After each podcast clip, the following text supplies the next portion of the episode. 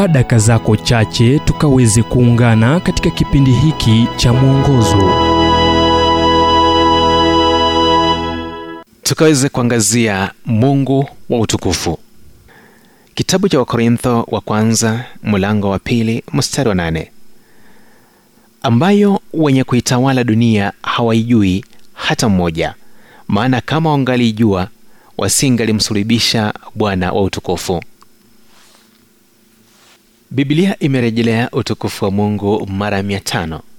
Mungu anaitwa baba wa utukufu. Mara mbili yesu ameitwa bwana wa utukufu na roho mtakatifu ameitwa roho wa utukufu.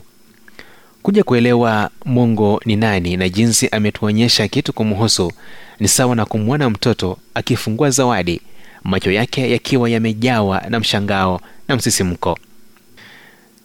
Ni dhahiri kuwa kazi ya mikono ya mungu inadhihirisha utukufu wa yeye aliyeumba ulimwengu huu wetu mzuri.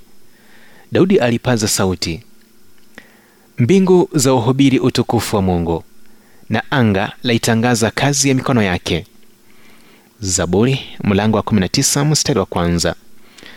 Wakati wanaanga wanane wa apolo walipozunguka kwenye mwezi usiku wa krismasi walifanya hivyo wakisoma uumbaji kulingana na kitabu cha mwanzo john glenn aliyefanya ziara mbili angani alisema kutazama aina hii ya uumbaji na ukose kumwamini mungu kwangu haiwezekani. Tunaishi katika sayari ya kupendeza. Uwe unapenda ufukwe maua laini mandhari ya ukubwa wa ardhi yenye vilima au majani ya misitu yenye mvua nyingi. Ulimwengu wetu ni wa kupendeza na unadhihirisha utukufu wa muumbaji na kumhusu yeye anayeitwa bwana wa utukufu? Wakati wa kuzaliwa kwake malaika walitangaza utukufu wa mungu wakati wakining'inia angani juu ya wachungaji kondeni kule bethlehemu.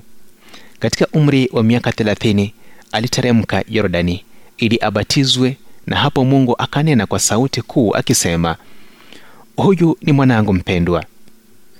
Kisha akawachukua petro yakobo na yohane hadi mlimani na hapo uso wake ukabadilishwa na kuangaza kwa utukufu wa baba. Na vipi huyu watatu tumwitaye roho mtakatifu ambaye amejawa na utukufu?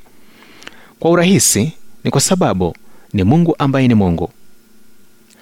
Kumfahamu mungu kutapanua uelewa wako kuhusu upendo na ulinzi wake kwako. Ilifanya hivyo kwangu